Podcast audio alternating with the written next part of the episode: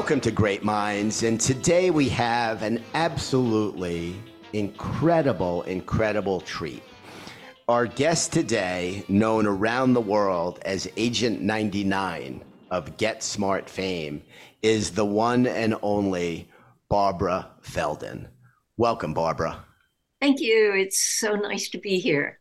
Well, this is just an, an incredible honor to talk to you. So, Barbara, we were talking earlier, and I know you come from the Pennsylvania area around Pittsburgh and went to a great, great school at uh, Carnegie Institute of Technology, Bachelor of Arts in Drama. And I'd love to start not where we just were talking about. We'll come back to that, to your days with Revlon working in advertising. But I'd love to start by an intriguing little tidbit that our crack research team uncovered. And that is that you are a winner in the category of William Shakespeare on the $64,000 question. Is that true?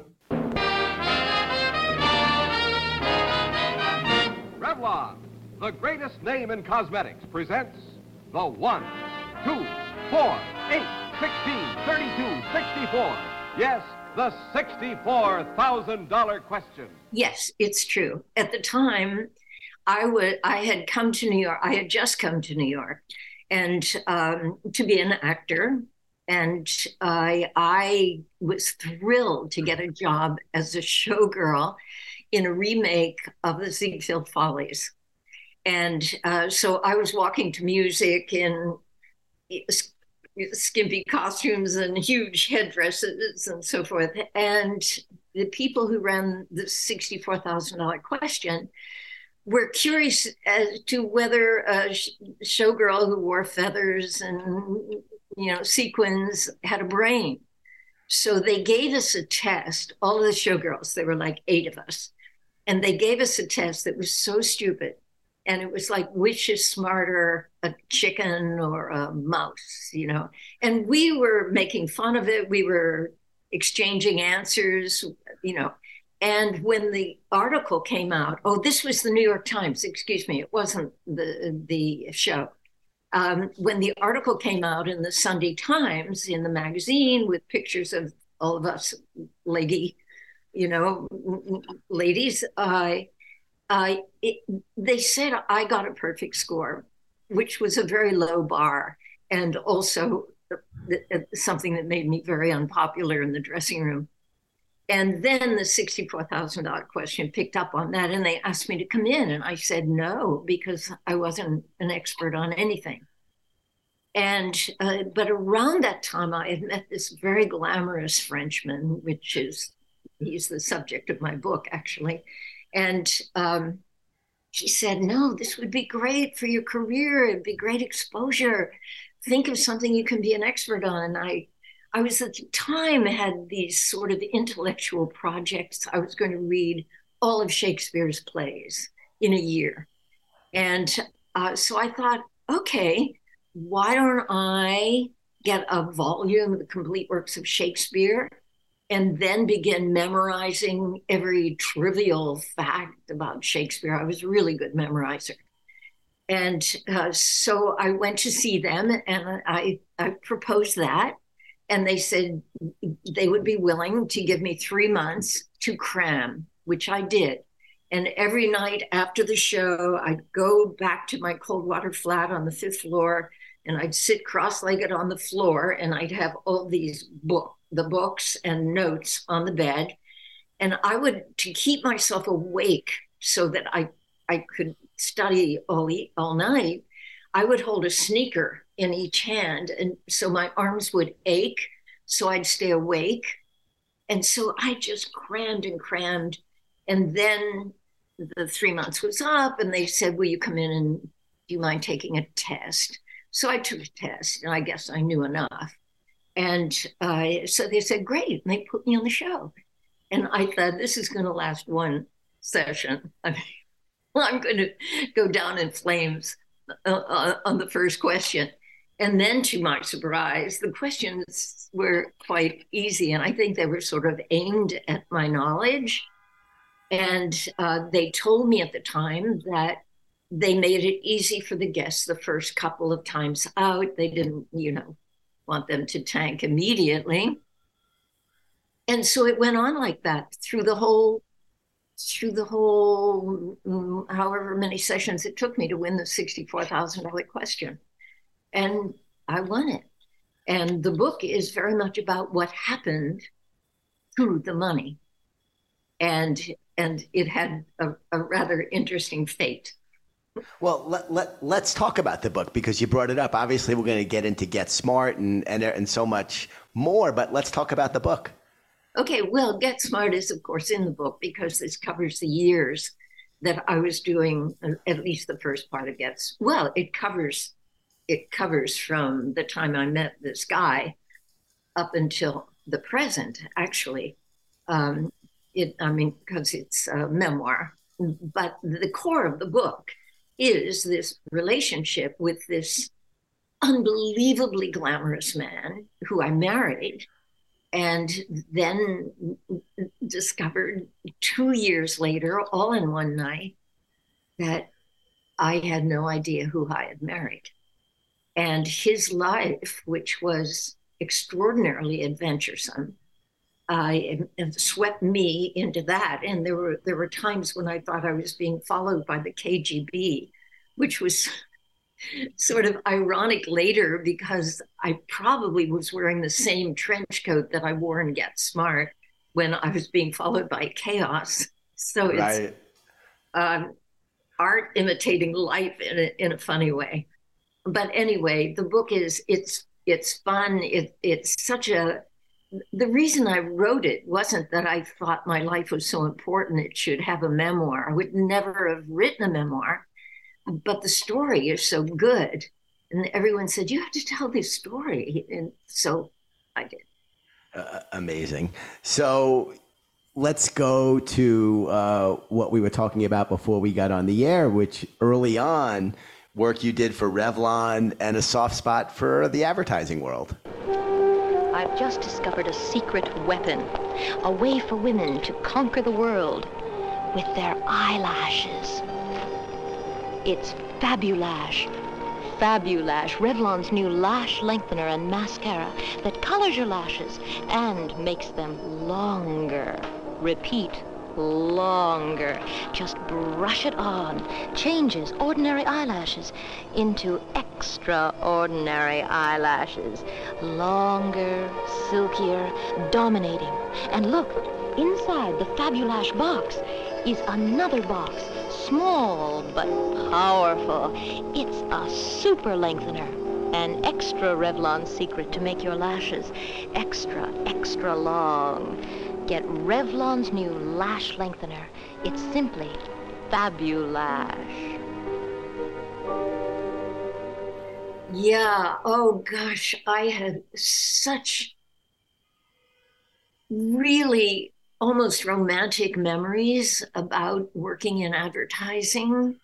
I it was 19 oh gosh 1960 probably it was a very short stint um, I gave up acting in when I was about 28 years old. I wasn't getting anywhere, and I knew a very famous model, and she took me under her wing, and she kind of shaped me up and got me slimmed down and taught me how to use eyelashes, and um, and so for about four years, three three or four years, I had a, a, really nice run as a model, and then being under contract to Revlon, I gave up the modeling and just did commercials for them. But at that time, it was such a glamorous time in New York City.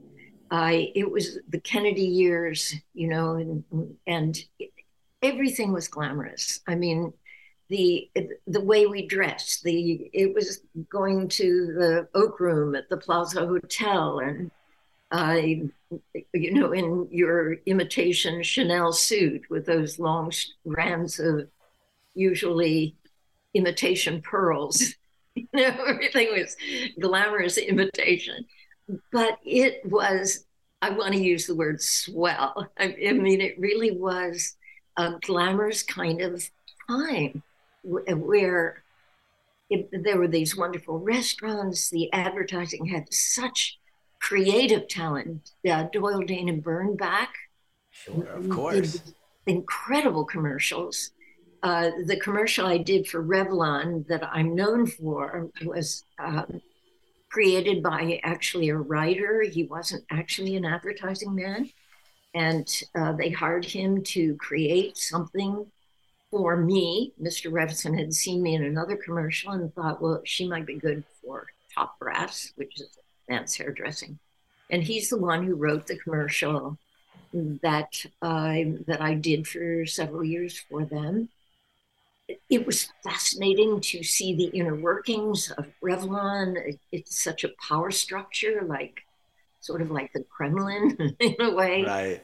And um, and so I enjoyed that. And I enjoyed being a model. I enjoyed traveling. Uh, actually, when it comes right down to it, it was much more glamorous and mind expanding than doing a series was.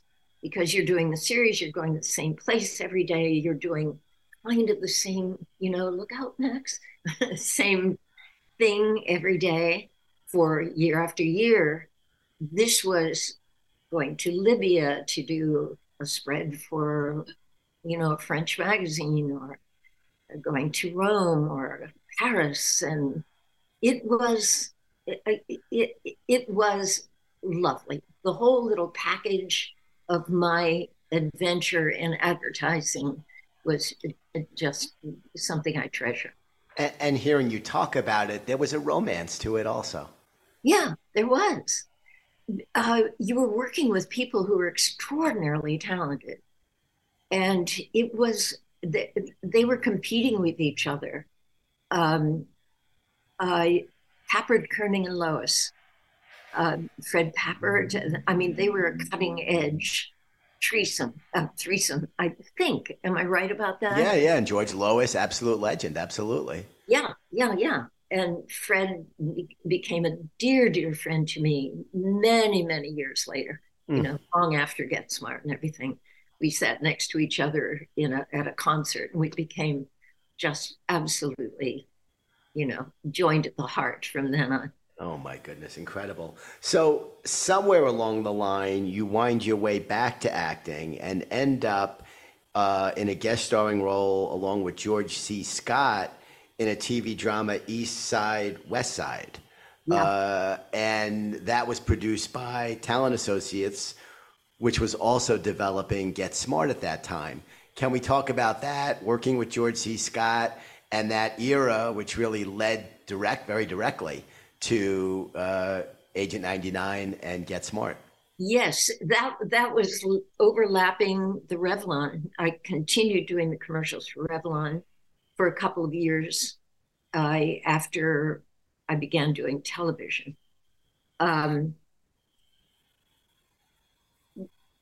it's funny in life how the smallest little decision can absolutely change the direction of your life.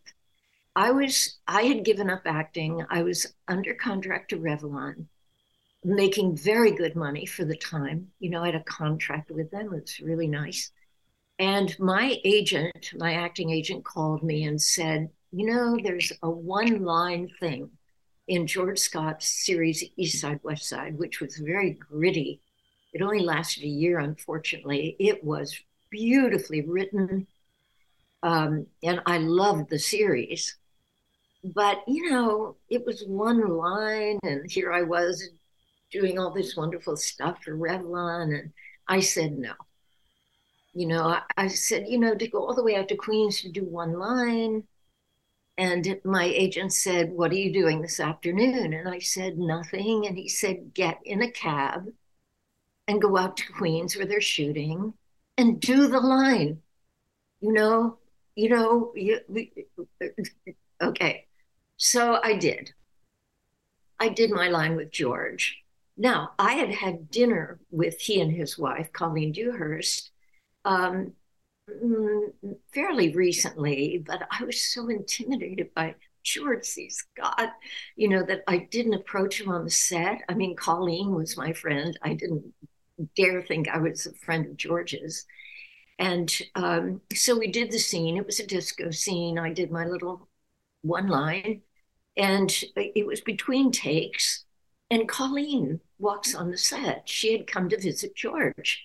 And she saw me and she said, What are you doing here? And I said, I'm doing this line. and she said, Come on into George's dressing room. And so I followed her in there, and George was there. And he said, Oh, I've seen you on this commercial. And he said, Would you be willing to play my girlfriend next week? I mean, willing. uh, yes, I was willing. I was more than willing. And so I did. I got to play opposite George C. Scott in um, in a romantic relationship in that episode, and I, I mean, I thought I'd I'd grab the golden ring. You know, I was so thrilled. And uh, Talent Associates produced that show. They produced another show called Mr. Broadway, and it was with Craig Stevens. And so they cast me uh, as an industrial spy. And it was just a spoofy role in a jumpsuit, you know, with a Sassoon haircut. And it was tongue in cheek, and she was very kind of sexy and, and you know, harmless. And um, and so I did it. And at the same time, they were developing the script. Dan Melnick, who was one of the partners in Talent Associates, came up with the idea of doing a really extreme comic version of a Bond, James Bond kind of thing. And uh, they hired Buck Henry and um, Mel Brooks, and they came up with the script. And when Talent Associates read the script, they said, That's her. That character is her. And so I didn't audition anything. They offered me the role. I read it and I laughed out loud. I thought it was absolutely marvelous writing. And I turned it down because I didn't want to leave New York City and I, I was married and I didn't want to go out to California. And they said I had to, I had to uh, sign a five-year contract. And I thought I'll be ancient by then. My life will be over. I'll be 37 by the end of five years that'll be the end of everything. So I said no. And and then they came back and said, Will you do it for two years? And I said, Yeah, sure. With an option for three more years for both of us. So I could go away. So of course, after doing it for two years, I wasn't going to hand my number over to some other actor. right, right. Incredible. So let's talk about uh, the origin of the show, which you mentioned. It was inspired by James Bond and the rise of the, let's call them the serious, even though a lot of those early Bond movies were quite campy in many ways. But yeah. this was a spoof of all those. And at that time, Mel Brooks had already done your show of shows, of course, with Sid Caesar, Buck Henry, another great writer. But this was their first big foray into a sitcom. Uh, which was incredibly progressive uh, at that time in so many ways, as was your character, Agent 99. Talk about remembrances of Buck and Mel from those early days, and this goes all the way back to 1965. Yeah. Mel, of course, was, and that was part of those early 60s brilliant, you know, what was going on in, he was a New York writer and uh, so was Buck. And they were both pushing the envelope. You know, I knew both of them. I I knew their work. I didn't know them personally, but you know, they were on the Jack Paar show, and I and I was so impressed with them. So the script was every bit as brilliant as as it should have been because they were who they were. Um, I never met them, nor did I meet Don Adams until the first day of shooting the pilot that day. I never had a meeting with them beforehand that I can recall. I Don never met me. Uh, they showed him some footage of me with Craig Stevens playing the spy, and uh, he told a funny, funny story about it. He said that he watched some of it, and he said she's perfect. You know, she's the right, just the right tone for '99.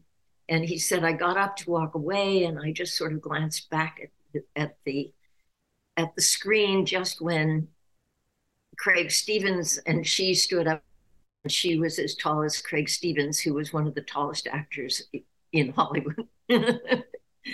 so Don and I, from the very beginning, had this height thing that um, where we were always trying to diminish my height and kind of enhance his. Amazing. And the earliest pilots, and I went back and watched all of them what's amazing, Barbara, after all these years, it's still funny. It's still funny. And I'm not someone who watches herself over and over. I mean, I saw them when they were made back then. I never looked at them again. And occasionally I'll go somewhere, maybe make an appearance or something, they'll play an episode. And I'm I don't remember it, you know. I remember the clothes. I always remember the wardrobe, but not the episode. And uh, and I laugh out loud. It's just universally funny. And I think that uh, that's their brilliance. And to get back to them for a second, um, Mel, I saw very occasionally once the show was made. Uh, he had many other projects, and he uh, was not a hands-on every week thing that that Buck was for two years. So Buck was on the set every day, you know, for two years. He'd stop in and, you know, and we, we grew to have such an affection for him. He was so unusual, so dear, so so off the wall, and he wasn't one of these comedic presences that demand your attention. He was very laid back, very quiet, and he would just slip in these sly comments that were utterly original and wonderful. Oh, uh, just, go ahead. No, no, just, just, um, um, uh, it's uh, just incredible to hear you talk about Mel and Buck Henry. Uh, uh, you know, the show was not a hit in many ways. It never was at the top of the charts. I think it ended up at route number 12 at its peak, ran for five years. Obviously, an incredible part of culture, and that we're talking today in 2023 about a show that ran from 1965 to 1970 says everything that's relevant. What do you think it was about the show that gave it such life and such relevance all these years later? Was it the writing? Was it the acting? Was it all of it? it's bigger today in many ways and you know stands so high on top of the hollywood mountain and it's really withstood the test of time so many other shows barbara from that era are just gone forever get smart and so many of the expressions that came out of it have become part of culture that it you know you know where it comes from it comes missed by that much that's get smart yeah yeah, no, so many catchphrases that came from it. Uh, why has it endured? Uh, first of all, you know, it it was a huge success at the beginning. Right. No, um, I'm not knocking it at all, but it was no, never no, like number one in the ratings yeah, for fi- yeah, five. Yeah. You know.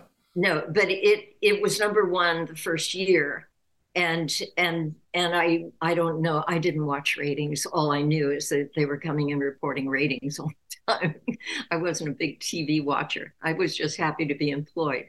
But um, but toward the end, it just got tired, you know, and then they began to add things to kind of inject it with a little adrenaline, like marrying them, which I think everyone agreed was a mistake, and uh, and then them having twins. It kind of domesticated it, and it took I mean, anytime you marry the, the two characters, the uh, that takes away a big, you know, conflict where one is trying to get the other to marry her, you know, and right. uh, once that's settled, it kind of it takes the air out of the balloon a little bit, I think. But um, it it's what it is, probably mainly because of the writing. I think uh, probably 80% of it is the writing. And the other 20% is just the lucky chemistry, which nobody had any idea was going to work because nobody ever saw Don and uh, Ed Platt, who played Chief, and me together ever.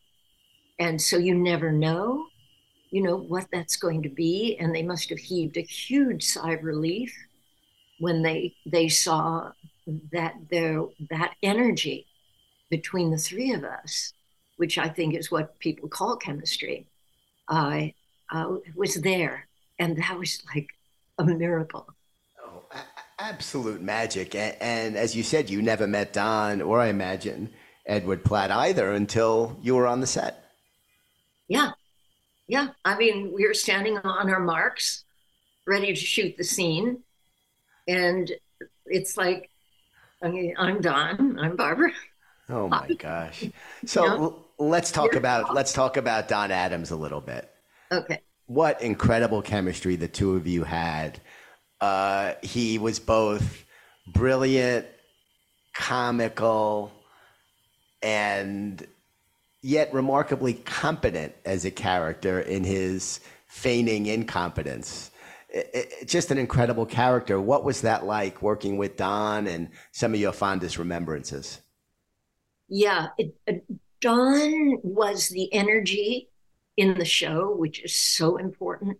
His sense of timing, his his drive, the staccato beat of him, like a drummer, you know, just moving that thing forward. And I, uh, my tendency is to be laid back and to be very natural and to be on the soft side. And he pulled me into his orbit. And yet I softened that metallic edge of Max and, and helped make him more lovable, seen through 99's eyes. Uh, which was a little mechanism that was just beautiful and uh, instinctive on our parts and and I and Ed Platt just bolted us into the ground.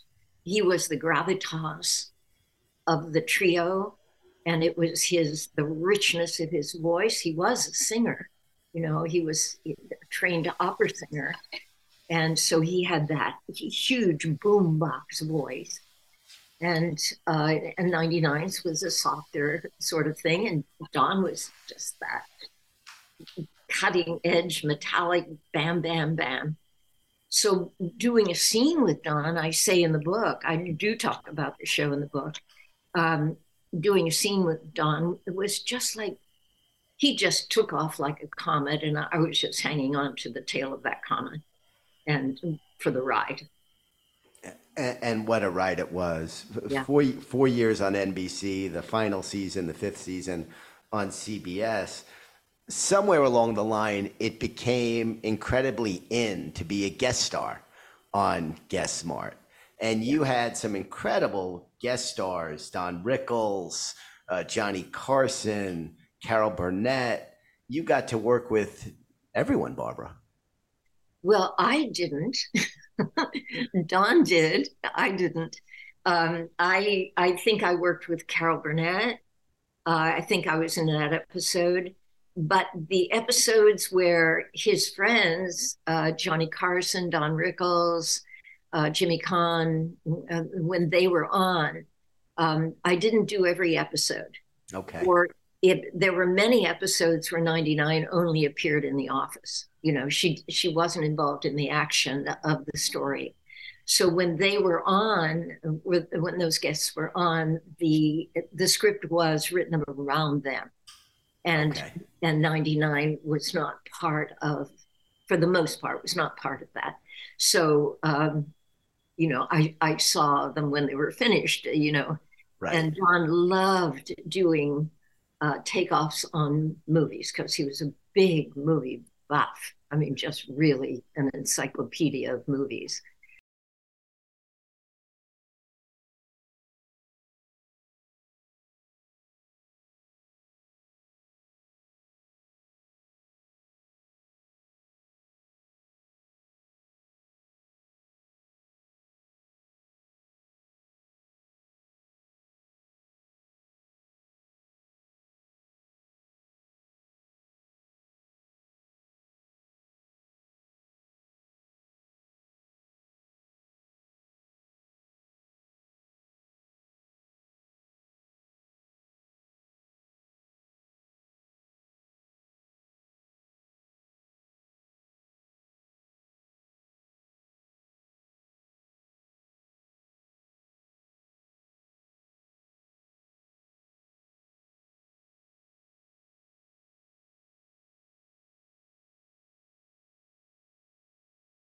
So, Barbara, the other uh, inspiration we talked about Bond uh, for the show was Inspector Clouseau and the Pink Panther. And so much of the comedy really mirrors in so many ways uh, uh the great uh, Inspector Clouseau movies and Peter Sellers. But yeah. one of the things uh, that we also read about was, in many respects, Agent 99 was viewed as an inspiration to women and, and a female empowerment figure. You were the first female actor to come back to work. This is in the show after having had children, that that had never happened before. And that for the most part, women in that era were put in a more traditional role.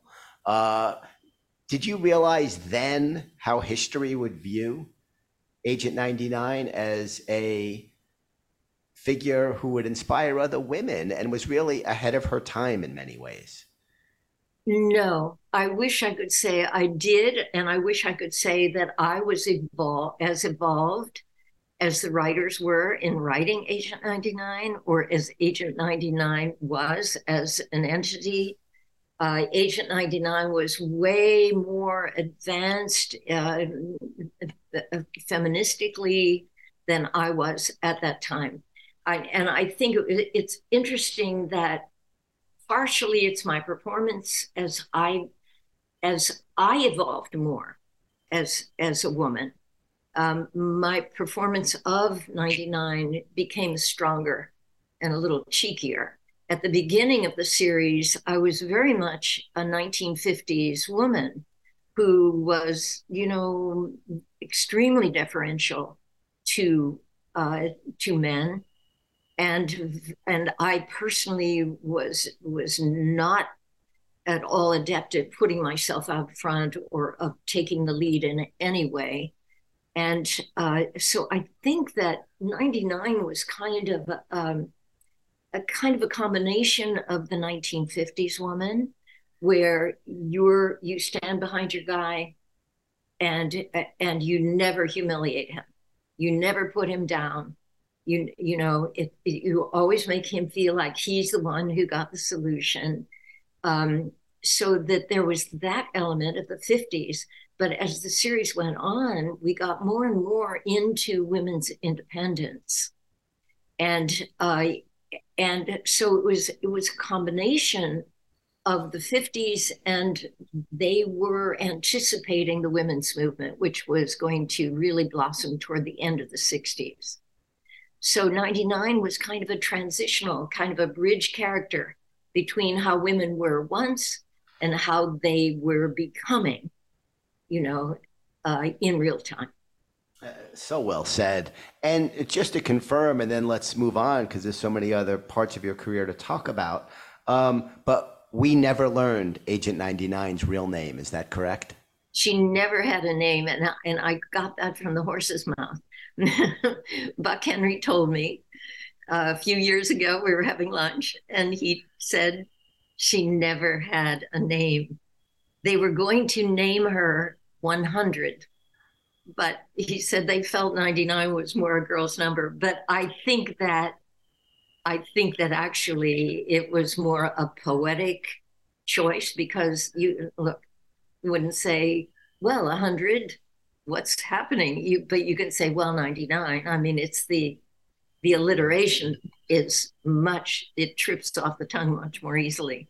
So, uh, but they wanted to give her the highest number, and 86, of course, is is the word for dumping something to 86 it you know so that's right. why they gave him that number right right amazing all right I, I can't leave our conversation about get smart without a reference to the cone of silence which has also stood the test of time as have so many other expressions after all these years you must look back so fondly on being such an iconic part of popular culture and so many things like the cone of silence that have endured the test of time first of all how much how much do you know about KAOS? What did you say, sir? KAOS. What? KAOS. Oh, KAOS. Yes, of course. Well, that's an international criminal organization that was founded, oh, I think in 1957. How's that? what? 57. Agent 57 is in Hong Kong. Hong Kong. What about Hong Kong? What? Hong Kong. Why are we talking about Hong Kong? Hong... Hodgkins raised the cone of silence. What? Raise the cone of silence!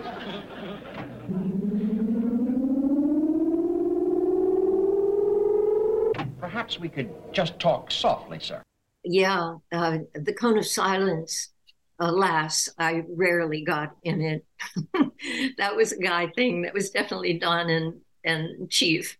Um, one time, I think I was in it. I have a picture in my book of me actually in it, which was, you know, a big treat for '99. But um, when we were doing the show, you know, in retrospect, I knew I was kind of being bathed in brilliant writing all along I and I, it was very enjoyable to be part of that. And I, other than that, in terms of the show's effect on the public or impression that the characters were making on young people, girls, for in terms of me, on little girls, which I understand it did. Um, we were going to work every day. It's almost like going to a factory you know you go to the studio and uh, get up at the six in fact in the book i take someone with me for a whole day on the set and say this is what it's like you know from the time the alarm clock goes off and you just grab a trench coat and get in your car and at dawn and watch the watch the sky begin to become light and one little star left beside the moon and uh, roll into your parking spot. I mean, from then until nighttime at 7.30 when you become a whining baby saying, can I leave now? Can I go home yet? Are you sure you're going to get to my scene? Will you let me know if you don't? right. It's right. like a kid. So that's that was the reality of what I experienced was a job, a job that was very I was very fortunate to have, but that seemed not connected to the rest of the world. It was only much later that I saw how it had connected. Yeah, incredible. And you talked about that earlier about the in the advertising work in relative terms, traveling around the world, every day different. I could see why that, in some respects, was you know more appealing in many ways. Yeah. yeah. Amazing. Okay, so the show ends after five years, an incredible run and you end up doing all kinds of stuff, working on the Dean Martin show. You were on Rowan and Martin's Laugh-In on the Carol Burnett show, and ended up being, uh, I want to say, honored by. I'm not sure. I'm, I'm struggling to find the right word, but you become an icon, and Andy Warhol takes to you and paints you.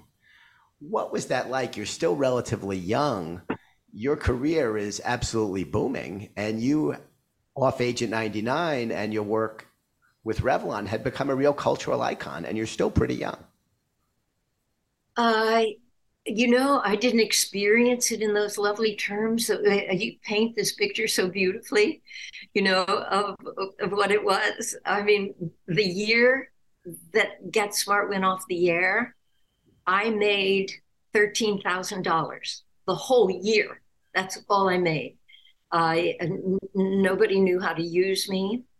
I I I began doing um, variety shows, but there are only so many variety shows. You know, I mean, there were a number of them, but they were on each one. I mean, how many times can you do it? And um, the Dean Martin show was my very, very favorite because he was, oh, the dearest, dearest person to work with. You know, we we never had a conversation, and you would rehearse on your own. He wouldn't. He didn't rehearse. Um, he was playing golf or whatever he was doing up until the last minute. And then Greg Garrison, who was this wonderful producer who produced the show. I, I, he, I would rehearse with somebody, and then he would say, "Okay, we're ready to shoot. The audience is there. They're all set to go." And, and then Greg Garrison would yell, "Bring out the kid!" And I would stroll Dean, and then my job, or who whatever actor was being, you know, used that that that week, um, our job was just to have fun with him and to get reactions out of him, and and he was so responsive, and it was just a darling experience being on that show. You know, there's nothing like a good fish story. Even though you know it's a lie, it's fun to hear about the one that got away. Well, right now, Barbara Feldon and I have a fish story for you about the one that didn't get away. Is that you, Harry? Uh, yes, dear. How was your fishing trip? Uh, terrific. Did you get anything? Uh-huh. Oh, great. Bring it in the kitchen. We'll have it for dinner. I don't think so, honey. Oh, do you like it well enough to keep in your trophy room? Like it? I think I'm in love with it. Well, you must have had your hands full getting in the boat. That's nothing. You should have seen me in the parking lot.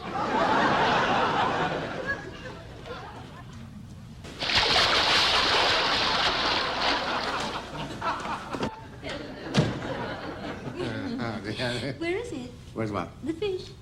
Oh, the fish. I put her in the bathtub. Her? Well, how can you tell if a fish is a her? Oh, uh, they got bigger fins. How big is it? Oh, about a size 38. Oh, whatever. Let me see the fish. Oh, Just a second. What's gotten into you? All I want to do is to see the fish. Now get out of the way. I'm going to have a look at it. What are you doing, honey? I'm leaving you. Why? You've brought another woman home and put her in my bathtub. Hey, Ma, that's not a fish, uh, woman. That's a fish. That's a woman. Well, no, it's a fish. That's a woman with funny feet.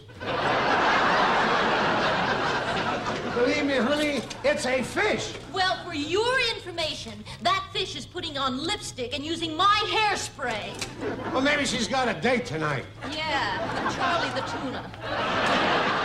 And I thought, I'm just going to do sketch comedy and be on these variety shows for the rest of my career. That's all I'm going to do. And in one year, they all went off the air and were replaced by movies, movies of the week. In one year, they were gone. And, uh, you know, maybe it was a little more than a year, but it felt like a year to me. And that was just swept away and uh, and that was that was a lot of fun. Amazing. I remember all those shows so well, and uh, Laugh-In in particular. We Yeah. sus- that and that was appointment television. You never missed an episode of Laugh-In. Yeah, I did the first five, and they wanted me to leave Get Smart, which I had the the right to do. I was still doing Get Smart, but there was no way I was going to abandon 99 to somebody else, you know. So I, I did the first five, and I and got to know everyone, and it was really, it, it was. George Schlatter is just one of a kind, you know. He is so far out and uh, it, it, yeah, it was also a unique show. So, so, so funny. Also, would stood the test of time. So you end up in movies, including one, uh, Let's Switch in 1975 with Barbara Eden. Uh, Yeah. And you continue to work. Uh, I remember a guest cameo on TV uh, years later in Cheers as Sam Malone's love Oh, yeah. Talk about just continuing to make it work. You didn't make a lot of money with Get Smart, but you continue to find a way to stay active, first in the variety shows, then TV, film. Just talk about making it as a working actress. I knew from the beginning that I would have a shorter career than men, way, way, way shorter. So I was very careful to plan for that, and I'm glad I did. I- you said we did not make uh, much money on, or that I did not make much money on Get Smart, which is really true. I, I, when the first year of Get Smart, I made twelve hundred dollars a week. Now, you know, they're getting a million dollars a week. You know, and, and I mean hundreds of thousands of dollars a week, and I so it looks so puny, but I never. It, we did not have a contract for residuals then, so I didn't get residuals from Get Smart. So, um, but I didn't expect them, so I didn't feel bitter about it. I was very fortunate in having a couple of mentors, uh, financial mentors early on, uh, who guided me to become my own, to become my own investor, and I and I was like, I mean, I was right next to Grandma putting it in her mattress. I mean, I was so careful, and so I'm very grateful to them that out of very little, uh, I was able to build enough so that I could enjoy my life and wouldn't have to worry once my career faded, which it inevitably does, unless you're Meryl Streep, you know, or, you know, phenomenal big movie star, which I never was. So, um, yeah, I did some television movies. the movie I did that is my favorite is Smile, which is was done for United Artists, I think, and it was a, a Michael Ritchie, the director, uh, wrote it with another writer and based on a beauty pageant that he had been uh, a judge at the year before in Santa Rosa, California. And it was both a send up of beauty pageants and and a kind of Valentine to Americana and how that fits into the, the general silly sweetness of Americans. And uh, that was another brilliant piece of writing. And I really recommend if if people who have not seen that movie, it is a little gem. It it's it was an ensemble cast. Bruce Dern was the major star in it, and um, it's a delight. The most popular spectator sport in America is not the Super Bowl, or the Olympics, or the World Series, or the heavyweight championship. It's the beauty pageant. From the moment she's born, every girl is eligible.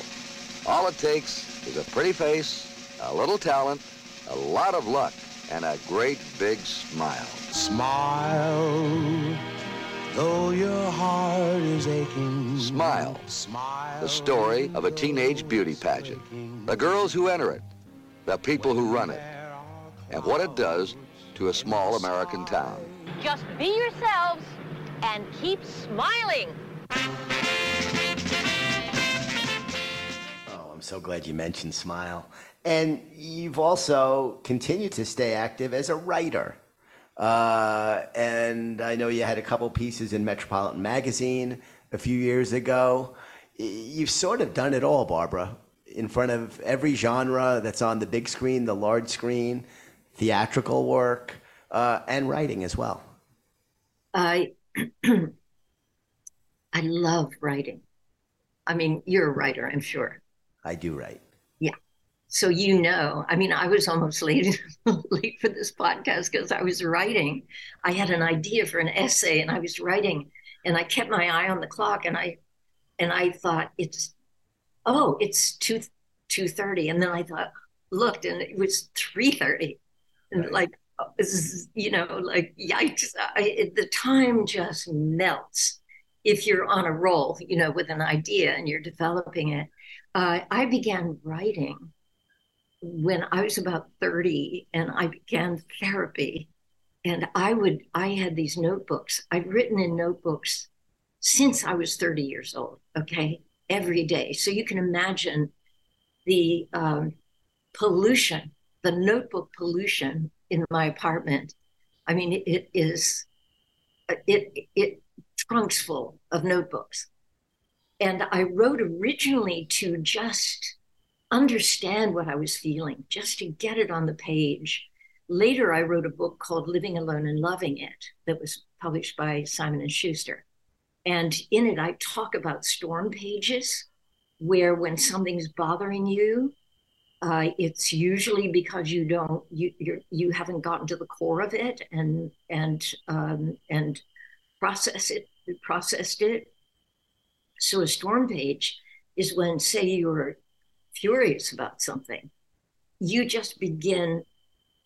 It's like murder on the page. I mean, some pages they would be like two words on the page. They would be so huge because it's the child in you is expressing something from the past and that probably doesn't belong in the present and where you're applying it. So, um, so I began. It was very easy for me to express myself writing, and, and it became almost essential for me to do it.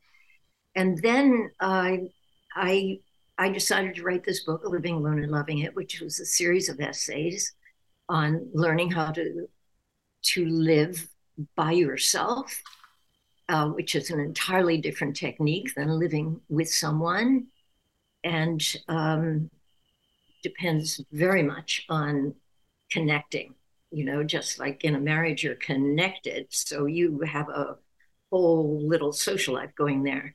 When you're on your own, it's up to you to do the work to connect in a lot of ways so that you never have a feeling of being lonely and the other to be able to use that luxury of time to express yourself, you know, to create something. Uh, I mean, I have a friend who has made an art form of puttering. I mean, she loves organizing closets and, you know, and it, it yeah, I mean, my thing is writing. Some people it's painting, and, you know. Uh, so I wrote that and uh, it's still around. That was published in 2003. And then, uh, you know, I was writing this and that, and friends said, you know, you've got to tell that story about Lucien, your husband. And so I began writing it. And it's been through so many different mutations. I wrote it as a novel, it didn't work. I wrote it as a shorter novel, it didn't work. I wrote it as a long memoir, it didn't work uh, finally, I I found a brilliant editor, Eli Gottlieb, who's a wonderful novelist, and uh, he teaches at Columbia and he edits on the side too. And I I gave him the material and I said, I don't know how to make this work as a book. And he read it and he said, I do. You know, he said, here's what you need to do. And he taught me structure which was uh, like, uh, I mean, it's thrilling to learn something that seems later so obvious. But, uh, and so, and he'd say, you know, you, you need to write a thing about your dad in it, his reaction to Lucien. You need to add a chapter on where you are now, you know, what your life is now. You need a summing up thing.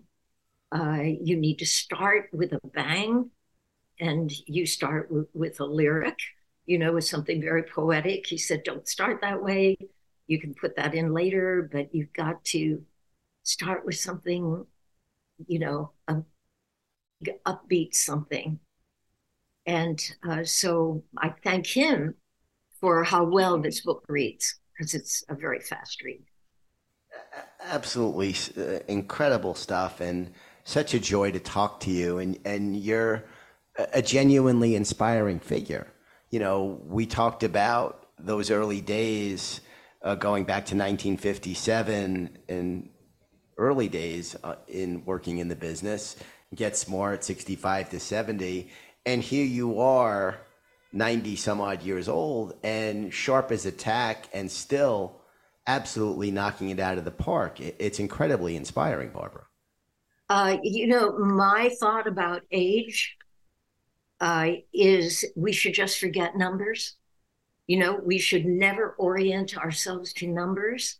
It's how you feel, how your body is, how well you've taken care of it, you know, uh, and how you are in life, you know, and it is such um, um, in fact, this is what I happen to have been writing about when I almost missed our start date here today. Um, how marvelous to be alive! How marvelous that we were even born, and all of the coincidences that had to had to lock in in order for you or me to be who we are to ourselves. It's impossible odds, impossible odds.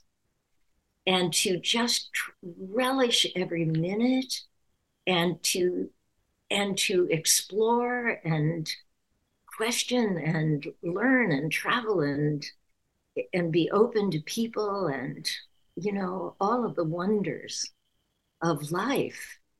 And that doesn't change. And every every little minute every little present like we're this is the present moment is all anybody has for sure. And you just want to make that shine. Amazing. Well uh, an awful lot of us could learn an awful lot from you. And I, I can't thank you enough for doing this. This was an absolute uh, joy and a privilege. And uh, I won't be the least bit surprised when Barbara Feldon and Agent 99 are still around when you're 99 and uh, I grew up watching you and laughing.